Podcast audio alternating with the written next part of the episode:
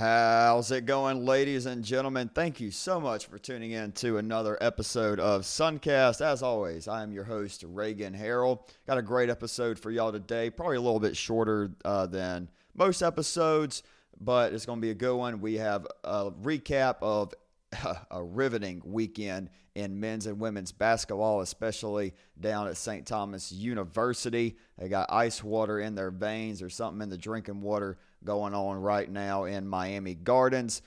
I uh, also get to talk a little bit about baseball. We have baseball to recap. Uh, no majority of the audience, uh, majority of listeners, uh, at least the OG listeners, are big baseball people. So rejoice, the baseball is back. Get to talk about the Webber and Ave Maria. They each had great weekends against Sun Conference opponents. Ave swept Thomas University three nothing in a three to zero in a series.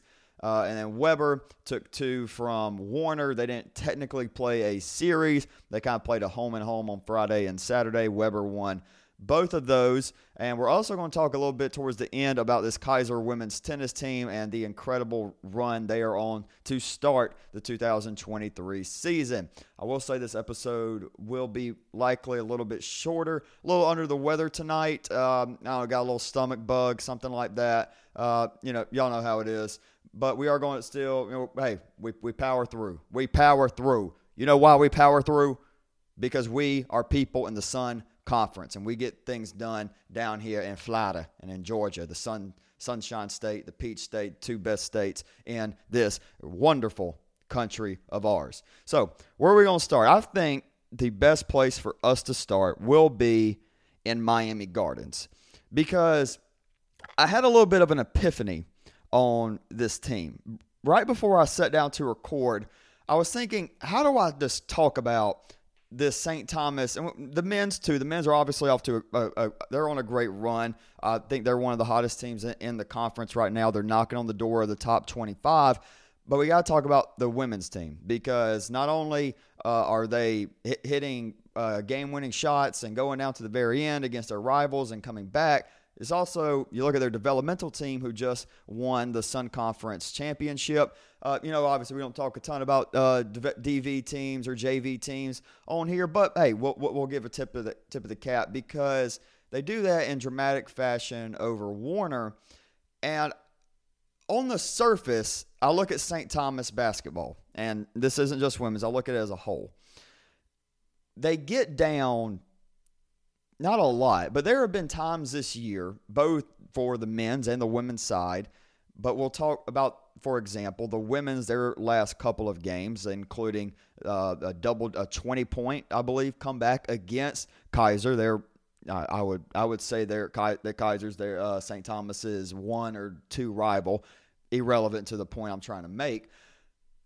And on the surface, it's oh they have ice water in their veins. Oh they're clutch those are true statements. But we can dig a little bit deeper and we can come up with a better take on what's what's the reason Maya Moy is hitting game-winning shots and other players as well for St. Thomas. Why why do they keep coming back? Why do why do St. Thomas why does St. Thomas basketball both men's and women's never quit? Well, it's not just because they're well-coached teams. It's not just because they're well recruited teams. Those are true, but it's the culture, and, and it's a that's a word that I've said on here a, a lot. It's one of my favorite words to talk about sports and sports teams because culture separates teams. It, that is always not always, but often that is always the factor from average teams and good teams and good teams and championship teams. There's probably a couple more levels between good teams and championship teams, but you know, bear with me. I, I got, I'm pretty sure I got a, about a hundred degree fever. So just, just, just, just ride with me, folks. Just, just listen and let my fever dreams talk. So it's the culture that's been built there from the top, from the president, from the athletic director to the coaches. They don't quit. They don't know die. And because of that, you can have your women's team go down 20 points, and I, I assume that the men's team watched the game, or at least most of it. They see that and they're like, hey, this will likely happen to us as well. This could happen. I, wouldn't say likely, but it definitely could happen. And then, sure enough, the women's team is down 20 points with, I think, 15 minutes left or so. Oh, and they come back and win. Or they go to overtime and win against Keiser. Men's team, they didn't get down 20 points, but they were down double digits.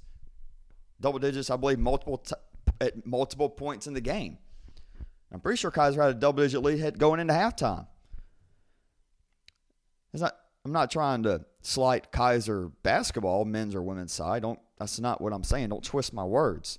What I'm saying is there is now a culture for St. Thomas, and for at least the rest of this season, they will never think they're going to lose the game until the, the buzzer hits. And I know that's a cliche. I know everybody says that about their team, and their conference, but, or not conference, their team or, or whatever.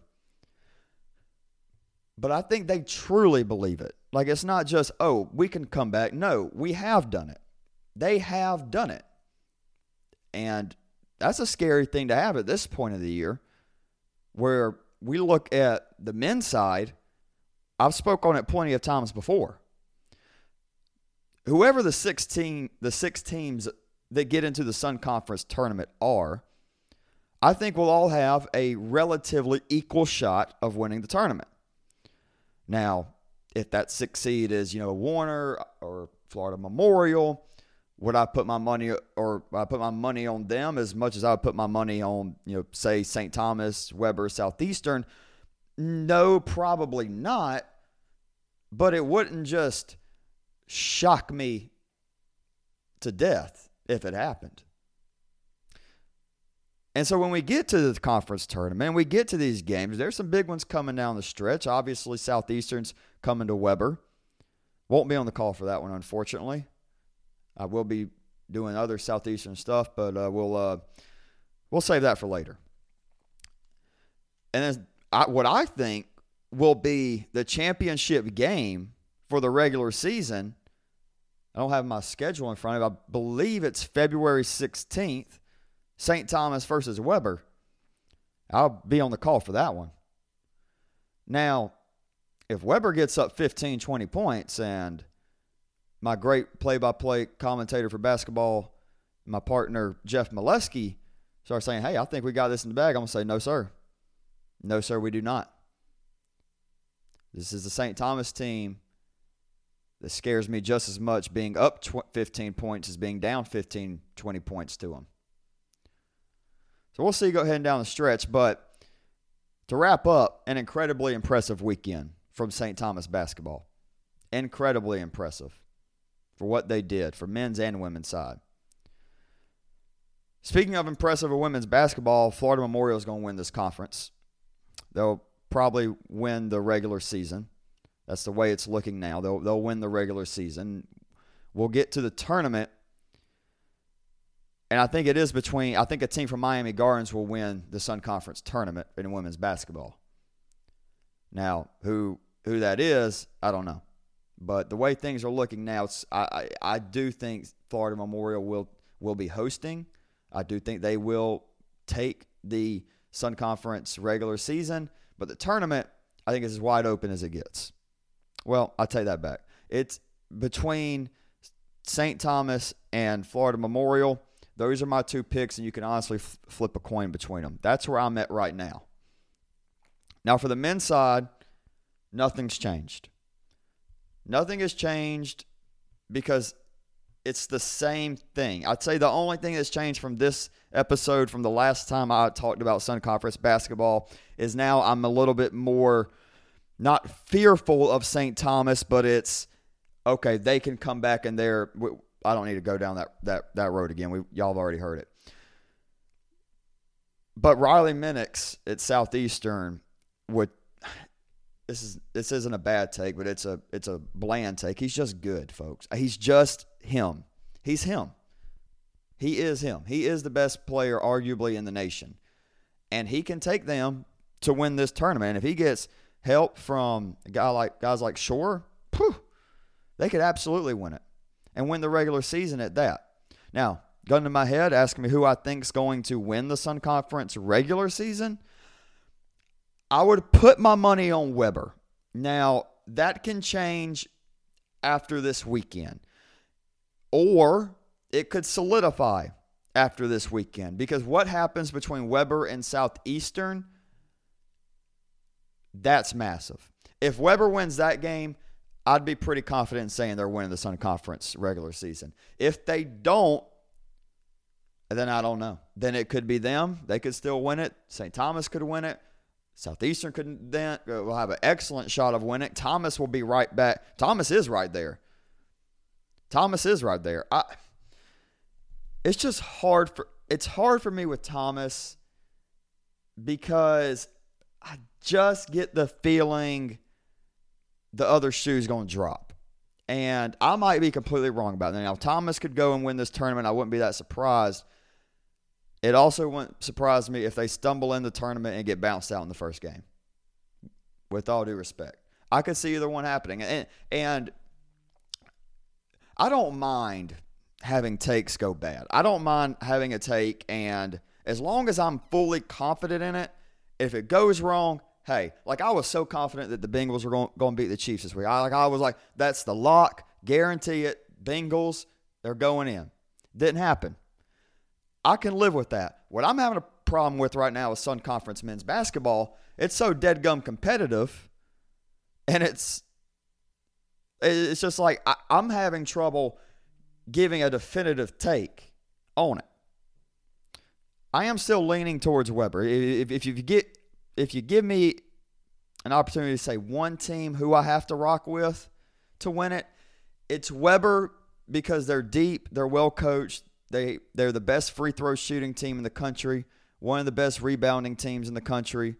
They have a, a who I think will be second or honorable mention All American and Kashawn Stokes. Jordan Golden's a beast on the glass. Eddie Davis has, I mean, Eddie Davis has a three point shot now. And if Eddie Davis is shooting from the three, whew, then then I could be more confident. If Eddie Davis goes and you know, goes three for five, six, seven, three for six, we'll say, three from seven from behind the arc. Gives Webber those nine points, plus he'll get a few more inside. Whew. Then they become a team that I think does take a step above everybody else. Unless, of course, and I always have to end basketball talk with this, unless Riley Minix, Riley Minixes. Now, if Riley Minix does his thing and everybody else on Southeastern has a above average game, they'll win the conference tournament. Period. Okay, let me get some water. Delicious. Y'all like water room temperature or cold? I used to like it cold. I always drink like cold water. I didn't, I didn't really like room temperature water, like cold water. But for whatever reason, last like couple of months, I've been a big room temp water guy. I don't know. Weird. Let's talk about let's talk baseball. Um, Ave Maria. They showed why Coach Dinkel thinks they're a team to watch out for, as my, myself included, and Kylan Martin at Webber. Huh. The bats are there. They've returned them. Tanner Kelly, he can hit. Jose Gonzalez, freshman of the year, blasting off. They're good. They're extremely good, guys. However, you don't need to be giving up 10, 7 runs to Thomas. Now, Thomas is solid. Thomas has a solid lineup. Thomas's lineup isn't as good as Webber or Southeastern's.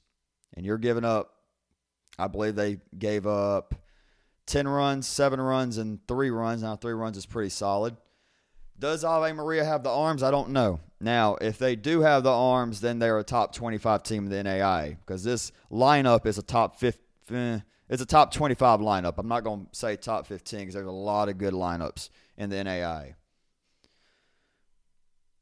But I think this is a team who, if they do get the pitching, they could absolutely make a run here. And they look solid. I mean, they have really good bats, and I'll get to see them in person. Uh, let's see, this episode is going to come out tomorrow, so Tuesday. So tomorrow night, I'll be on the call, Sun Digital Network, Webber versus Ave Maria. Baseball, 6 o'clock first pitch.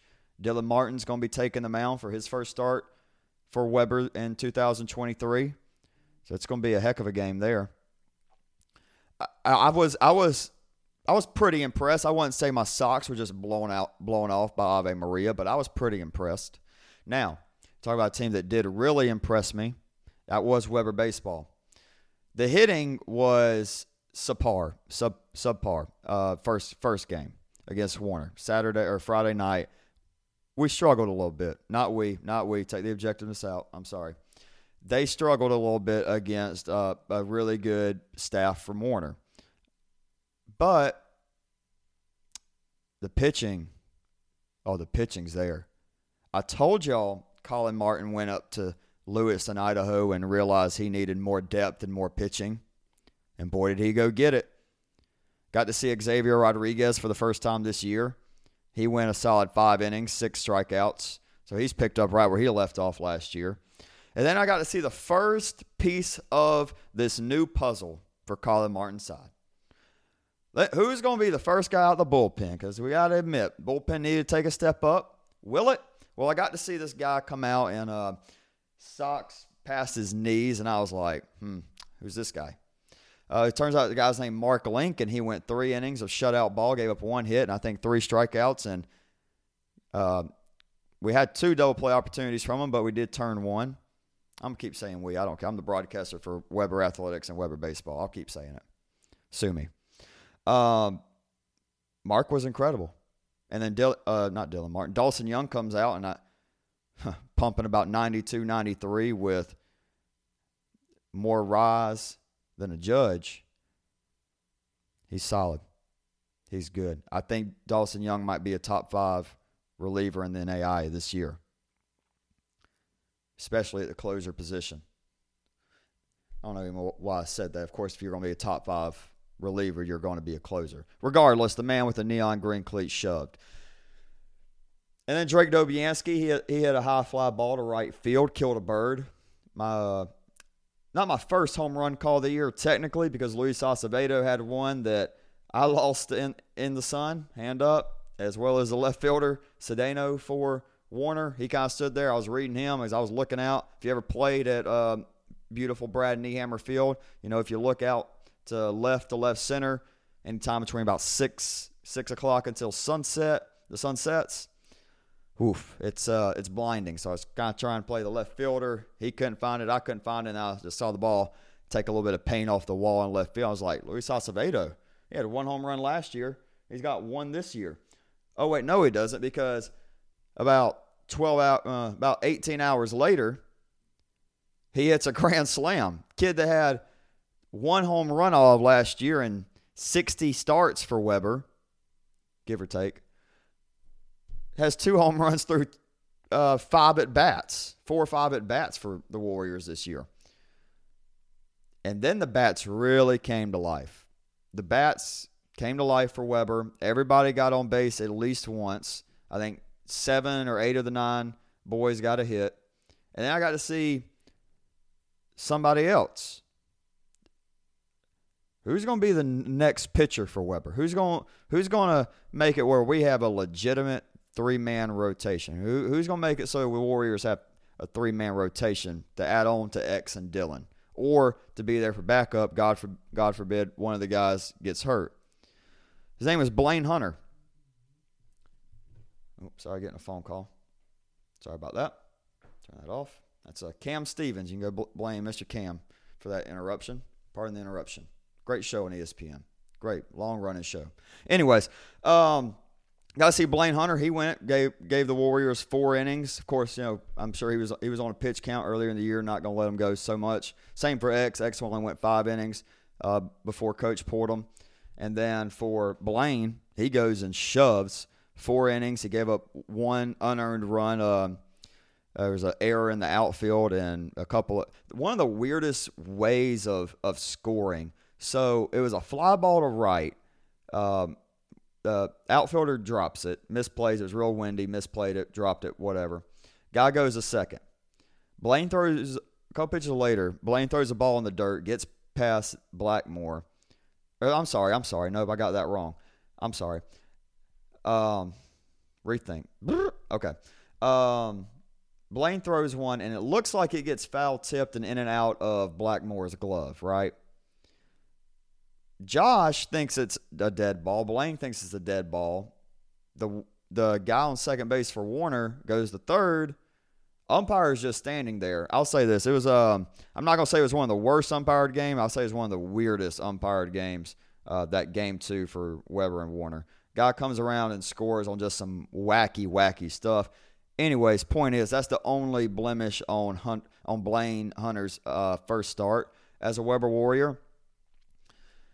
And of the guys I talked about, I still haven't talked about the guy who hit the mound who impressed me arguably the most out of any of them, and that's Ivan Martinez. Got to see Ivan for the first time as a Warrior. Now, this is somebody who I didn't know a ton about.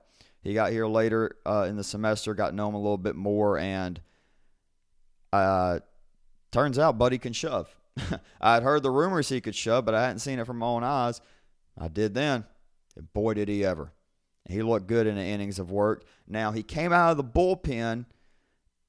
I here's what I think. Here's what I think Coach Coach Colin Martin's going to do. I think Ivan will be a bullpen guy this year. I don't know that, but I think we'll see him out of the bullpen. And then when it gets to you know conference tournament and um, uh, opening round, if they get to Lewis and Lewis Lewiston, then he'll take that starter role. But I liked him out of the bullpen. I, I I sure didn't hate him out of the bullpen. I mean, he he did solid. I mean, he was throwing gas. Uh, his, his breaking ball had great movement. He had two strikeouts in his first inning. Not too shabby for the kid, for the Cuban kid. But yeah, um, now that was it for baseball. There's only two. Uh, now we have some huge. Is what I was. This is what I alluded to earlier, and why I won't be broadcasting the Webber Southeastern basketball game on the Sun Digital Network because, oh, I apologize. I apologize. We do have one more thing to talk about for this weekend in baseball. Keiser, Keiser Seahawks. I get y'all are a slower starting team. I saw it last year, and then obviously y'all turned it up. You're not supposed to lose two or three against Brewton Parker at home. Not gonna harp on it too much. It's the first first one of the year. You're not supposed to blow a 7-4 lead in the top of the ninth to Brewton Parker. That's not supposed to happen. Not going to harp on it though. It's earlier in the year. They'll get it fixed. I'm sure of it. They're a good team.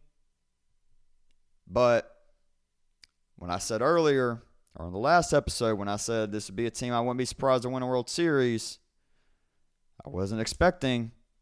For the next time I hop behind the mic, y'all, we're going to be one and two with two losses to BP. Now, BP is a team I got to talk with Connor Dar- Darnell over in the ball, and they're a solid team. I get to find out. That's something I'm trying to do. I'm trying to learn more about teams in general, uh, and especially in baseball and then AI.